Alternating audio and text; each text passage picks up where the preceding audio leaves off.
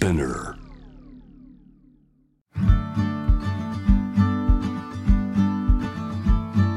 福本敦子のキックコスメ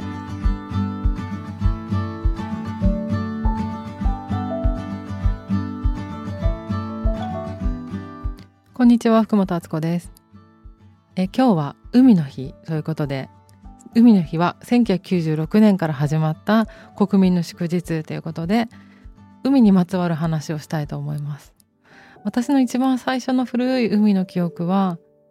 祖母のお家が宮城県石巻市なので海が見える家でした。で朝魚屋さんが来てどれかにしますかみたいなやり取りがあったり本当に海が近いお家だったのでなんか海って美味しいものをくれるところ。お魚がすごく宮城県美味しいんですけれどもそんな思い出があります。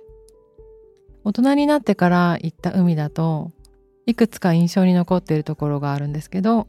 ゴールドコーストに高校生の時に留学して朝そのファミリーと散歩をした時にすごくキラキラした海面が綺麗だったなとかあと瀬戸内海に子供の時に住んでいたので瀬戸内海の近くの地域に住んでいてなんかあの辺の風がすごく優しくて気持ちよくて自分に合ってたぞとか大人になってから行ったハワイの海の綺麗さは結構衝撃であのホノルルではなくて1回しか行ったことないんですけどノースショアの海に地元のサーファーの人に連れて行ってもらって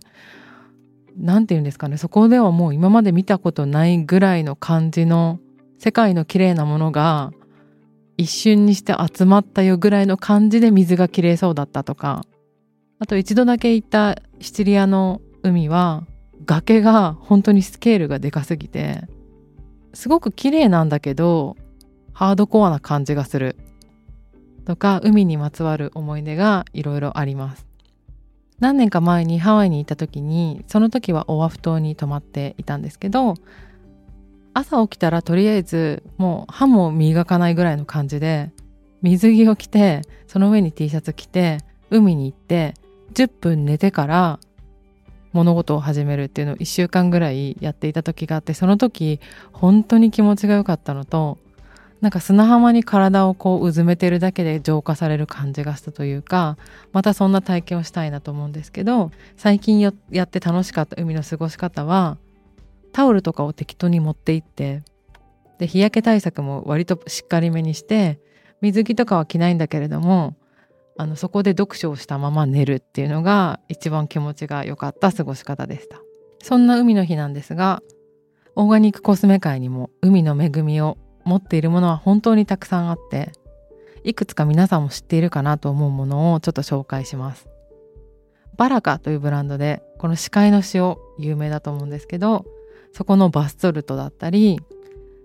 あとスウェーデンの海の近くの町で生まれたラ・ブルケットというブランドでここもバスソルトがあるんですけど海塩を使っていてお花とかミントとかが入ってるので見た目もめっちゃ綺麗なバスソルトもあったりします。あとはもっと身近な調味料のお塩で言うとアムリターラの料理に使うお塩がとても美味しくってオーストラリアの偏西風が運んだ海塩が何百万年もの年月をかけて作り上げたコ塩と湖の塩ですね。美しいクリスマス島の海塩をブレンドしたアムリターラのお塩があるんですけどこれをトマトだけにかけて食べるとめっちゃ美味しいとか。あと化粧品でよく使われているのが水前寺のりという成分なんですけど海苔ですね。熊本とかで取れる海苔が入っていて